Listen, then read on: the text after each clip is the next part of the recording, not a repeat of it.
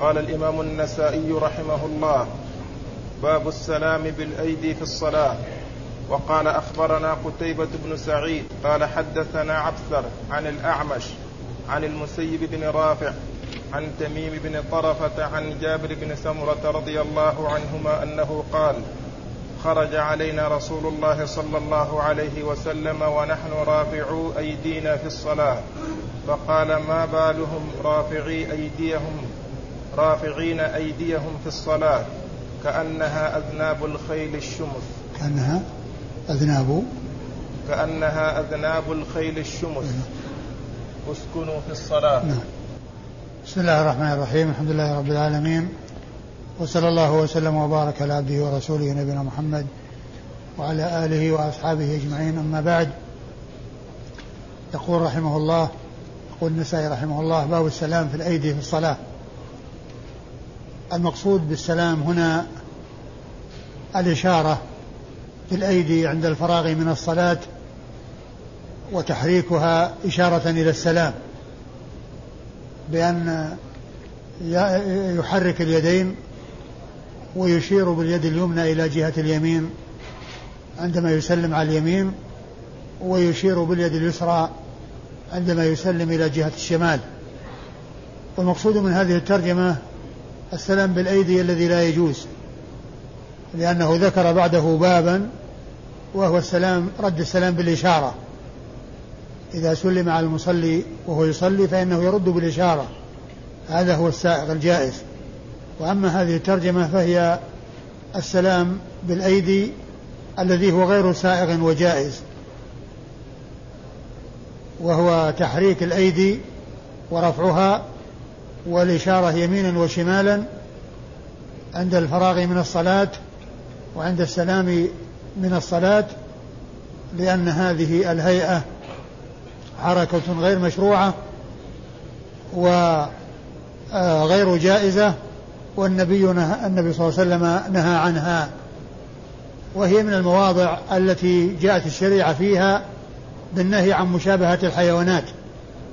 النهي عن مشابهة الحيوانات في الصلاة هي بروك البعير وافتراش الذراعين كافتراش السبع وتحريك الأيدي في الصلاة عند السلام مثل ما تفعل الخيل الشمس أو الخيل الشمس وهي ال ال ال التي عندها نفار واضطراب وعدم هدوء فإن ذيلها يتحرك وبسبب حركتها فالنبي عليه فهذه الترجمة هي المقصود منها الهيئة الغير مشروعة التي لا تجوز والتي فيها مشابهة للبهائم. وقد أورد النسائي حديث جابر بن سمرة رضي الله عنه أن النبي عليه الصلاة والسلام خرج عليهم وهم رافعوا أيديهم في الصلاة وهذه الرواية مطلقة. لكن جاءت الرواية الأخرى التي بعدها مفسرة لها ومبينة لها وأن ذلك عند الخروج من الصلاة. ولهذا النسائي أورد الحديث أورد الحديثين تحت باب السلام في الأيدي في الصلاة. السلام في الأيدي بالصلاة بالأيدي في الصلاة أورد الحديثين تحتها. فالرواية الأولى مطلقة والثانية مفسرة لها ومبينة لها. وأنهم يفعلون ذلك عند خروجهم من الصلاة. عند خروجهم من الصلاة يعملون هذه الهيئة. وهي الهيئة التي يفعلها الآن الروافض. عند خروج من الصلاة فإنهم يشرون ويعملون هذا العمل الذي جاءت الشريعة بالنهي عنه عن رسول الله صلوات الله وسلامه وبركاته عليه. فقال ما بالهم رافعي رافعين أيديهم في الصلاة كأذناب الخيل الشمس وهي الخيل التي عندها نفار وعندها اضطراب وعدم هدوء وسكون فإن ذيلها لا يستقر وإنما يتحرك ويرتفع وينخفض ويذهب يمينا وشمالا فشب ف فهذه الهيئة التي كانوا يفعلونها مثل فعل تلك الخيل في ذيولها فإنها يحصل منها تلك الحركة. فالنبي عليه الصلاة والسلام نهى عن هذه الآية وقال اسكنوا في الصلاة. اسكنوا في الصلاة يعني معناها أن الإنسان لا يعمل هذه الحركة التي هي غير سائغة وغير جائزة وإنما يضع يديه على فخذيه وإذا سلم يقول السلام عليكم ورحمة الله أو يقول السلام عليكم ولكن لا يفعل هذه الهيئة التي هي عبث وعمل غير مشروع في الصلاة. وقوله اسكنوا في الصلاة قالها بعد ذكر هذه الهيئة المحرمة. فلا يعني ذلك آه أن الهيئات التي جاءت في الصلاة بتحريك الأيدي مثل رفع اليدين عند تكبيرة الإحرام وعند القيام وعند الركوع وعند رفع منه وعند القيام للتشهد الأول. وكما جاء في بعض الأحاديث في أماكن أخرى في الصلاة في بعض الأحيان فإن تلك مما جاءت بها السنة وإنما الهيئة المحرمة التي هي فيها تحريك الأيدي ورفع الأيدي إنما هي هذه الهيئة التي تكون عند السلام وعند الخروج من الصلاة التي فيها مشابهة البهائم. و إسناد آه، وإسناد الحديث يقول النسائي أخبرنا قتيبة بن سعيد وهو بن جميل بن طريف البغلاني ثقة ثبت أخرج حديثه وأصحاب الكتب الستة. عن الليث. عن عبثر عن عن عبثر. عبثر هو بن القاسم الزبيدي الكوفي وهو ثقة أخرج حديثه وأصحاب الكتب الستة. عن الأعمش عن الأعمش وهو سليمان بن مهران الكاهلي الكوفي وهو ثقة خرج حديثه وأصحاب الكتب الستة.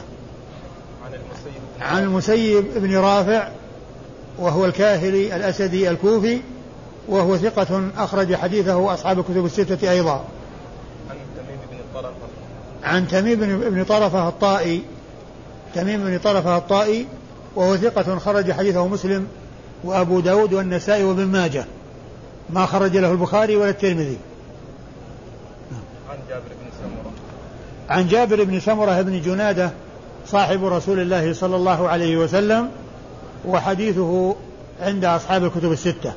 قال أخبرنا أحمد بن سليمان قال حدثنا يحيى بن آدم عن مسعر عن عبيد الله بن القبطية عن جابر بن سمرة رضي الله عنهما أنه قال كنا نصلي خلف النبي صلى الله عليه وسلم فنسلم بأيدينا فنسلم بأيدينا فقال ما بال هؤلاء يسلمون بأيديهم؟ كأنها أذناب خيل شمس.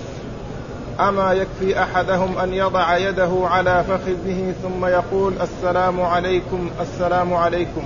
وهذا وهذه الطريقة الأخرى لجابر لحديث جابر بن سمرة رضي الله تعالى عنه مبين هي المبينة والموضحة للطريقة السابقة التي ليس فيها تحديد موضع رفع الأيدي في الصلاة وذلك أنهم آه، كانوا يحركون أيدي أيديهم في الصلاة فقال عليه الصلاة والسلام آه، أما يكفي أحدهم أن آه، يضع يده, يده على فخذه على يده على فخذه أو يديه على فخذيه ويقول السلام عليكم السلام عليكم. فإن الخروج من الصلاة ليس بالفعل بفعل الأيدي وإنما هو بهذا الكلام والالتفات يمينا وشمالا. الخروج من الصلاة يكون بذكر السلام والالتفات إلى جهة اليمين والشمال.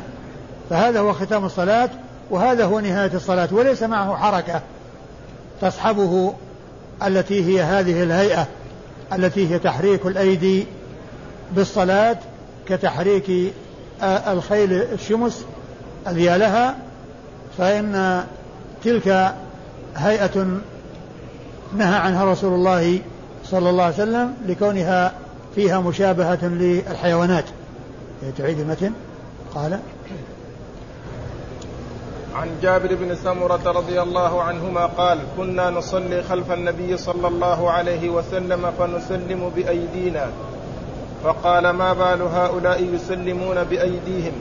كأنها أذناب خيل شمس.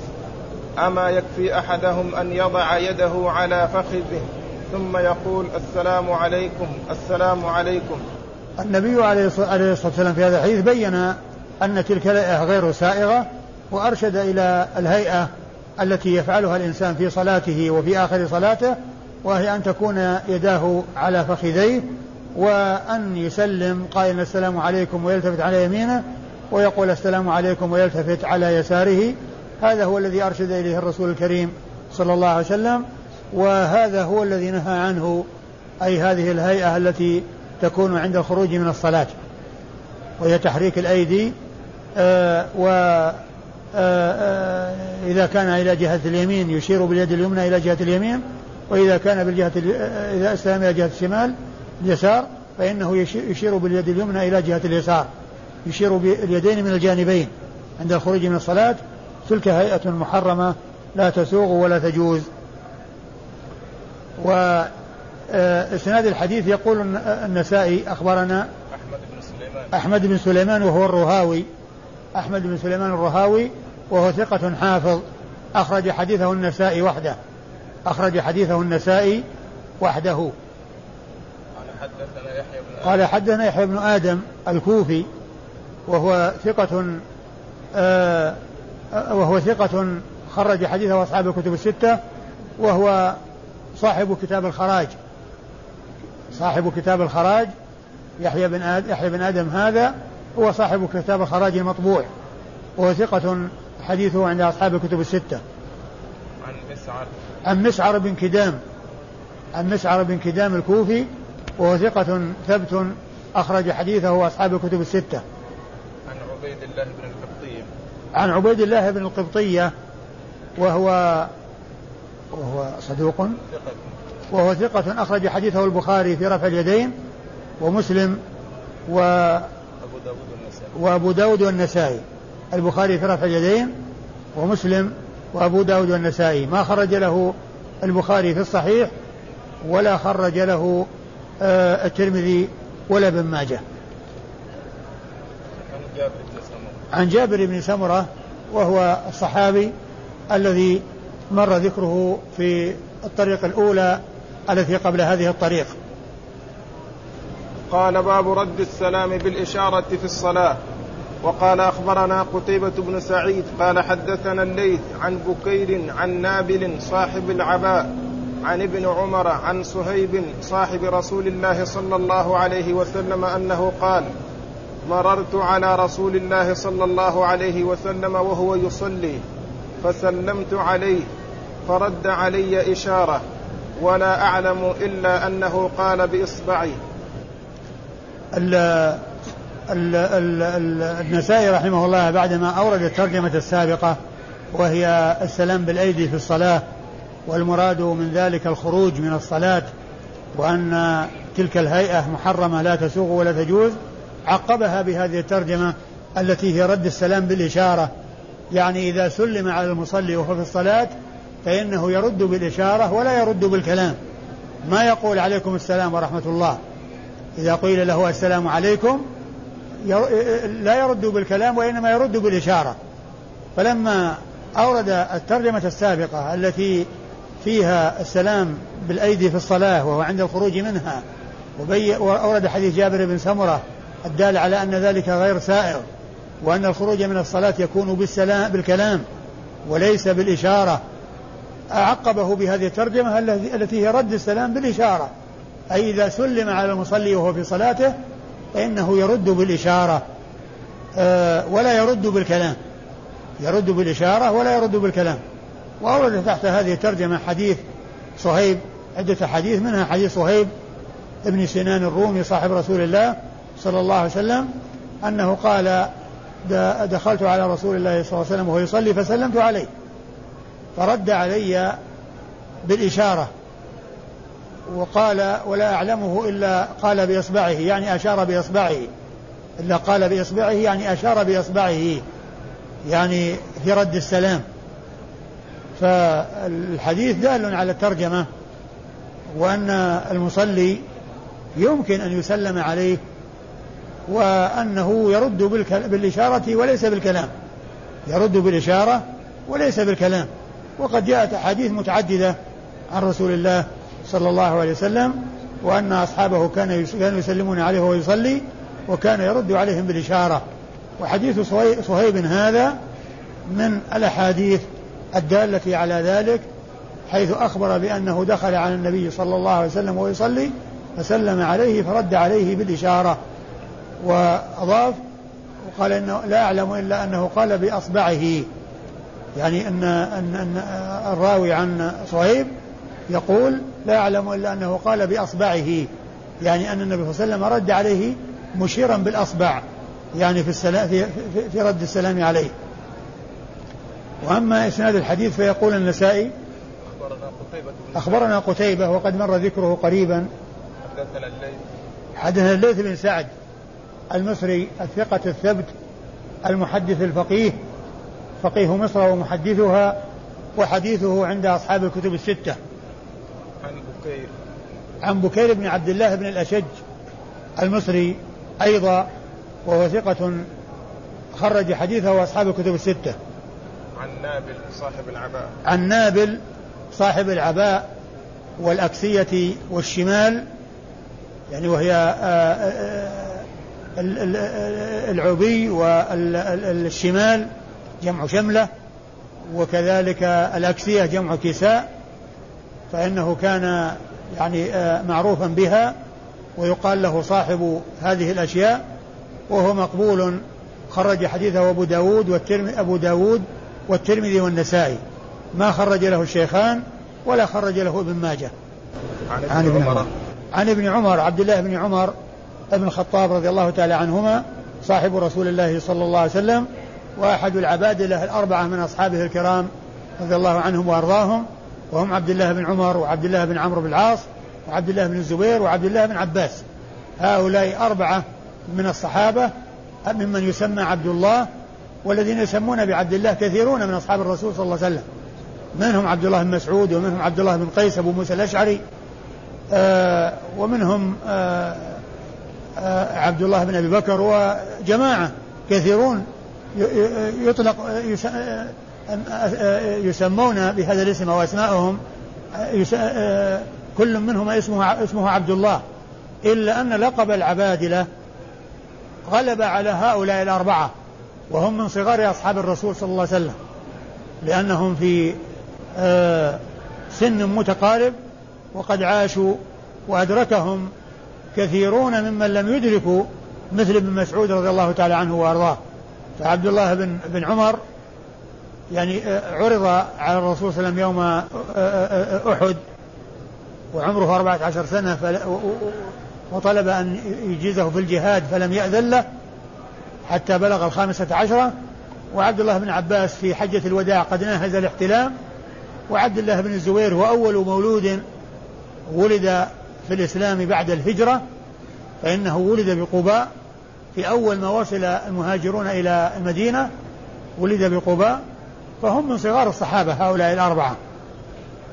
وأيضا عبد الله بن عمر من من من, من السبعة المعروفين بكثرة الحديث عن رسول الله صلى الله عليه وسلم.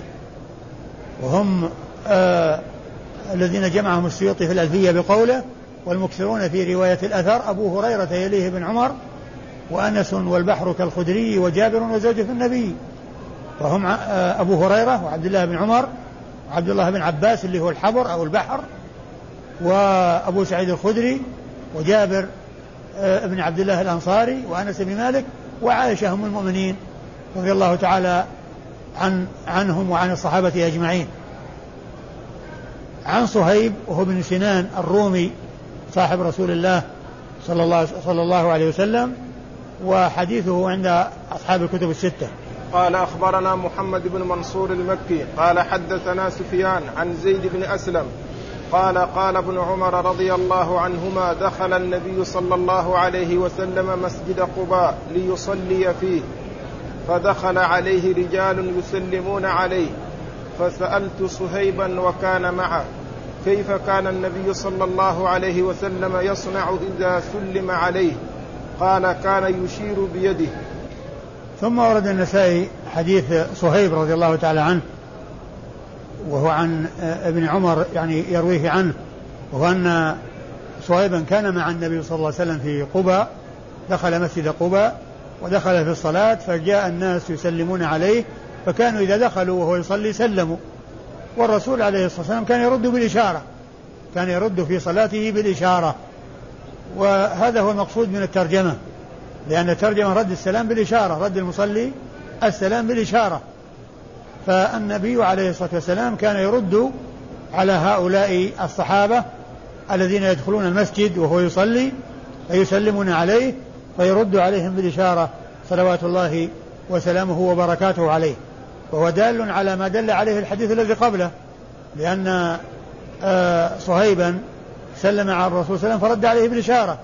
وهنا يروي صهيب أن النبي صلى الله عليه وسلم كان يصلي في قباء والناس يدخلون مسجد قباء فيسلمون عليه وهو يصلي فيرد عليهم بالإشارة صلوات الله وسلامه وبركاته عليه.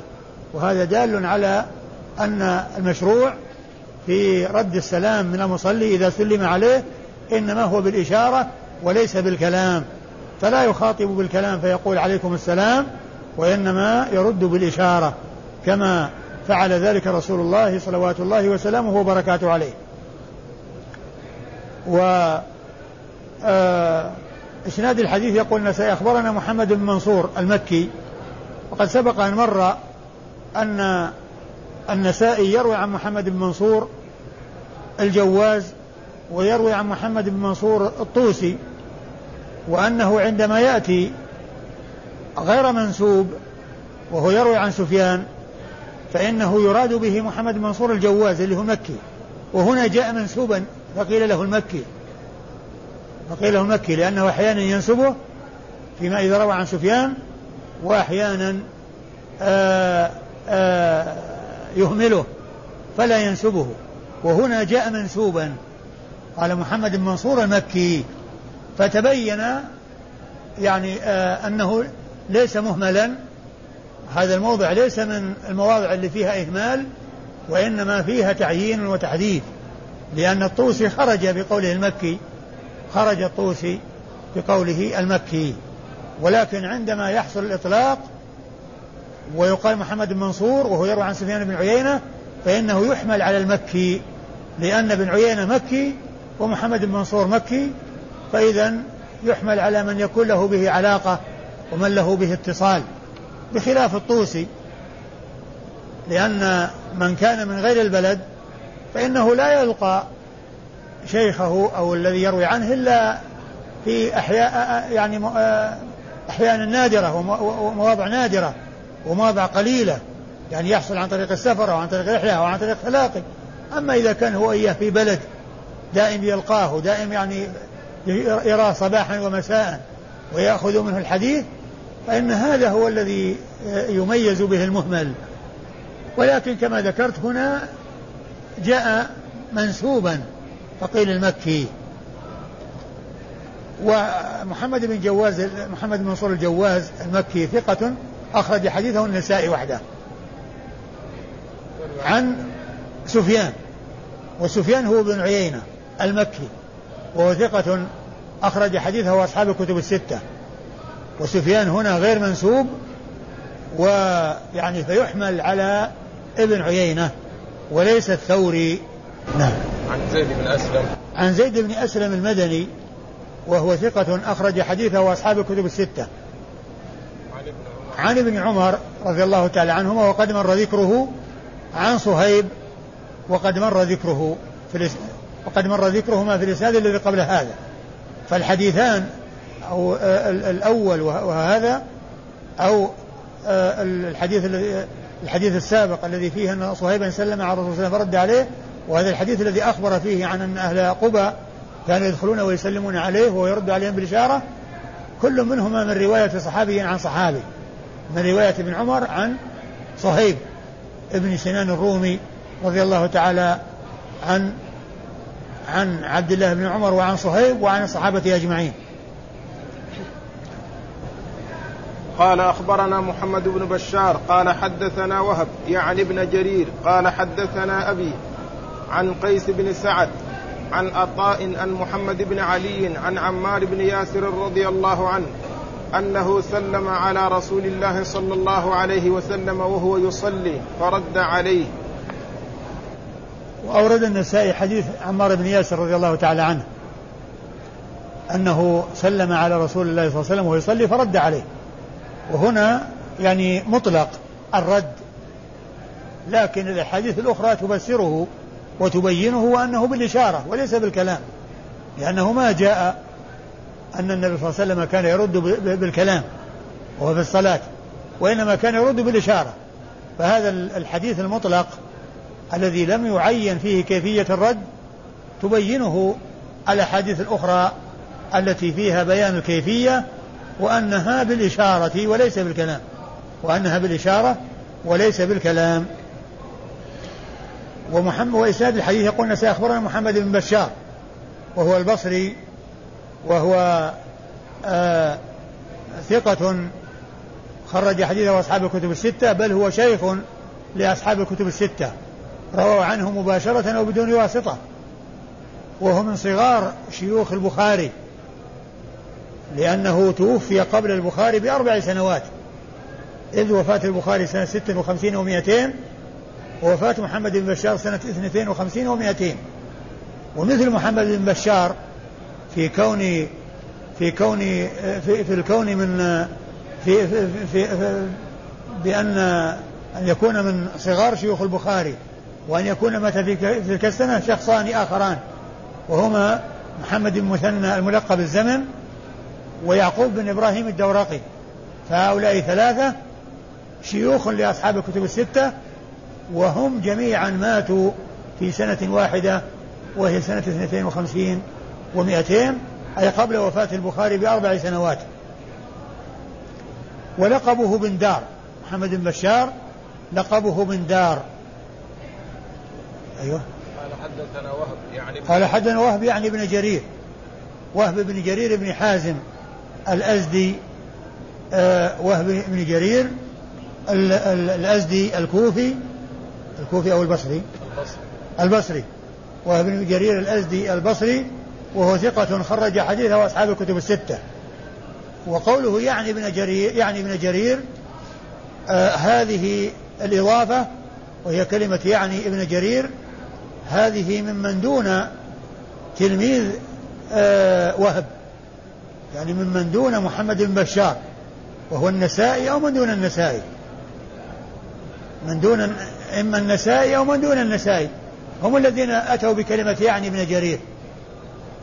وهذه من من الطرق أو الهيئات أو الصفات التي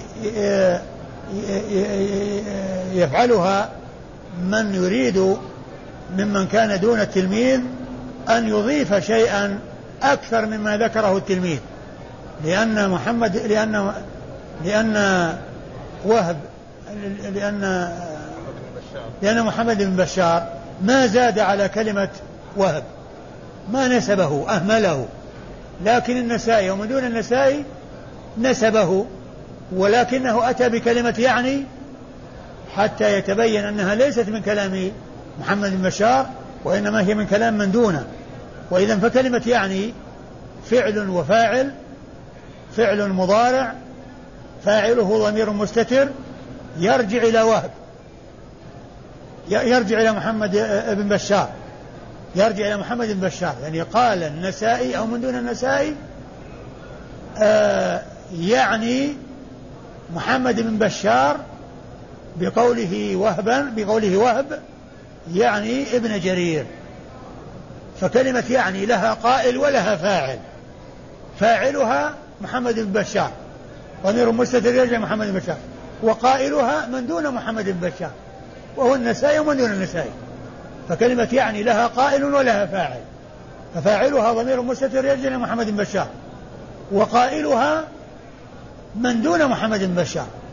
من دون محمد بن بشار وهو النسائي أو من دون النسائي.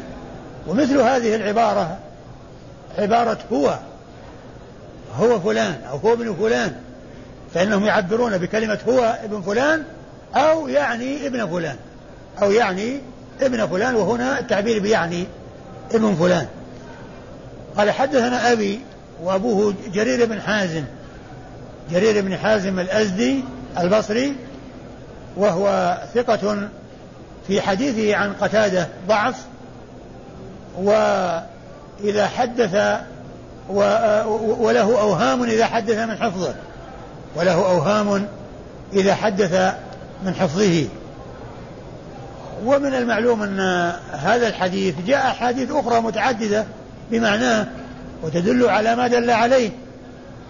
أه وحديثه عند أصحاب الكتب الستة الذي هو جرير بن حازم وهو غير جرير بن عبد الحميد الذي هو متأخر عنه بطبقة فإن ذاك متقدم يعني بطبقة. وأما جرير بن حازم فهو بطبقة وهب ابن جرير.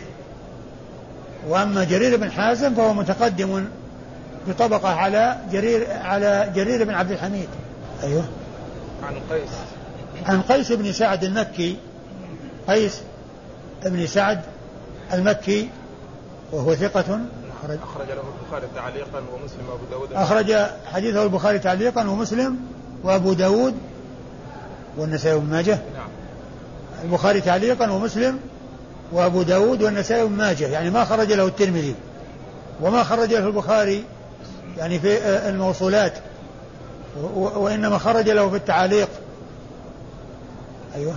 عن عطاء. عن عطاء بن أبي رباح المكي وثقة حديثه عند أصحاب الكتب الستة. عن محمد بن علي. عن محمد بن علي بن أبي طالب المعروف بابن الحنفية. المعروف بابن الحنفية وهو ثقة عالم خرج حديثه أصحاب الكتب الستة. عن عمار. عن عمار بن ياسر صاحب رسول الله صلى الله عليه وسلم وحديثه عند أصحاب الكتب الستة. قال أخبرنا قتيبة قال حدثنا الليث عن أبي الزبير عن جابر عن جابر رضي الله عنه قال بعثني رسول الله صلى الله عليه وسلم لحاجة ثم أدركته وهو يصلي فسلمت عليه فأشار إلي فلما فرغ دعاني فقال إنك سلمت علي آنفا وأنا أصلي وإنما هو موجه يومئذ إلى المشرق. ثم ورد النسائي حديث جابر بن سمرة جابر بن عبد الله الأنصاري رضي الله تعالى عنهما وهو أن أن النبي عليه الصلاة والسلام بعثه في حاجة وكان مسافرا وكان راكبا على دابته عليه الصلاة والسلام فذهب للحاجة ولما رجع سلم على الرسول صلى الله عليه وسلم. فالرسول صلى الله عليه وسلم رد عليه بالإشارة لأنه كان يصلي على الراحلة كان يصلي على راحلته وهو موجه نحو المشرق يعني إلى غير القبلة. يعني ف يعني إيه؟ يعني أنه موجه إلى غير القبلة. فرد عليه بالإشارة. ولما فرغ دعاه وقال إنك سلمت عليه وأنا أصلي وأنا أصلي. ثم قال جابر وكان وأنه موجه إلى المشرق يعني أنه إلى غير القبلة يصلي على الراحلة.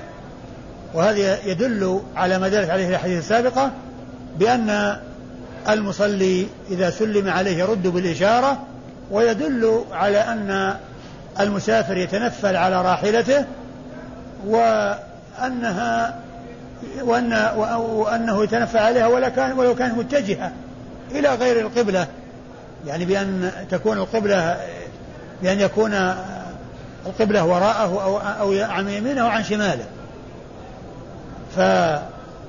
فالسنة جاءت عن رسول الله صلى الله عليه وسلم في هذا الحديث وغيره أنه كان يصلي على الراحلة وأنه يصلي حيث اتجهت به راحلته.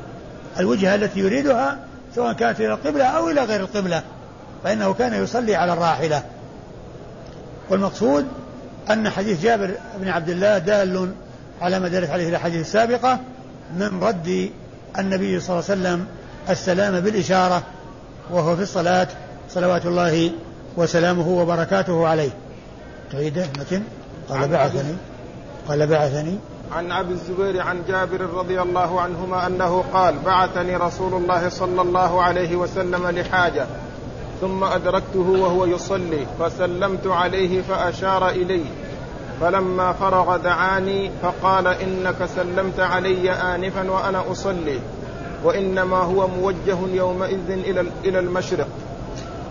الرسول صلى الله عليه وسلم لما سلم عليه جابر ورد عليه بالإشارة أفهمه بعد ذلك بأنه كان يصلي وأن هذا هذه الإشارة التي حصلت منه إنما هي رد للسلام.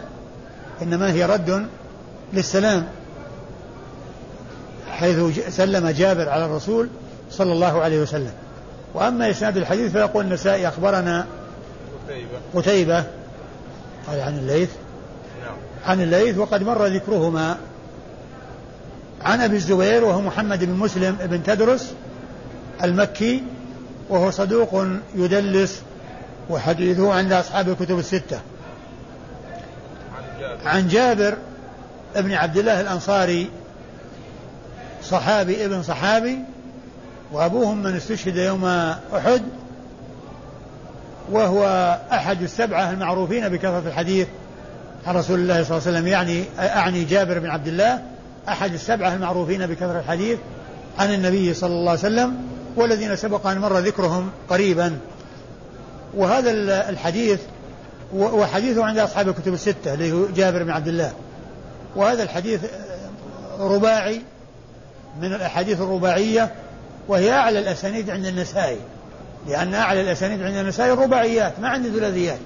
وهذا في أربعة بين النسائي وبين رسول الله صلى الله عليه وسلم وهم قتيبة والليث بن سعد وأبو الزبير وجابر آه، ابن عبد الله الأنصاري رضي الله تعالى عنهما. قال أخبرنا محمد بن هاشم البعلبكي قال حدثنا محمد بن شعيب بن شابور عن عمرو بن الحارث قال حدثني أبو الزبير عن جابر رضي الله عنهما أنه قال بعثني النبي صلى الله عليه وسلم فأتيته وهو يسير مشرقا أو مغربا فسلمت عليه فأشار بيده ثم سلمت عليه فأشار بيده فانصرفت فناداني يا جابر فناداني الناس يا جابر فأتيته فقلت يا رسول الله إني سلمت عليك فلم ترد علي قال إني كنت أصلي.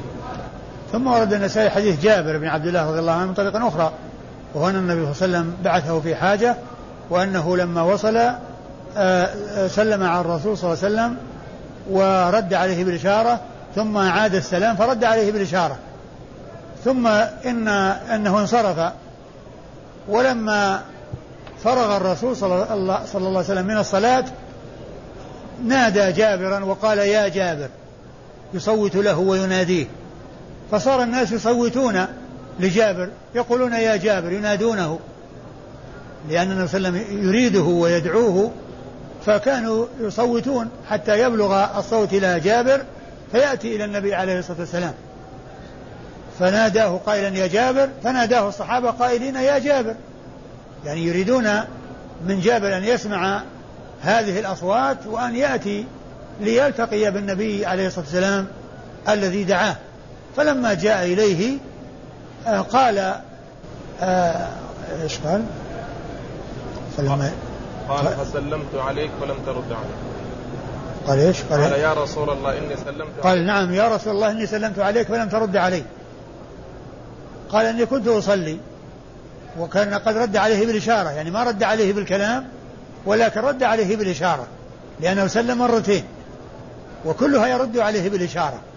فأفهمه عليه الصلاة والسلام بأنه آه بأن هذه الإشارة التي حصلت منه إنما هي رد للسلام عليه ودل هذا الحديث على ما دلت عليه الأحاديث السابقة من أن المصلي إذا كان يصلي وسلم عليه آخر فإنه يرد بالإشارة وليس بالكلام. وأما إسناد الحديث فيقول النسائي أخبرنا هاشم. محمد بن هاشم البعلبكي وهو صدوق خرج حديثه النسائي وحده. حدثنا محمد بن شعيب بن شابور. حدثنا محمد بن شعيب بن شابور وهو صدوق صحيح الكتاب حديثه أخرجه أصحاب السنن الأربعة. عن عمرو بن الحارث. عن عمرو بن الحارث المصري وهو ثقة فقيه حافظ خرج حديثه أصحاب الكتب الستة. قال حدثني أبو الزبير. عن أبي الزبير عن جابر وقد مر ذكرهما في الإسناد الذي قبل هذا.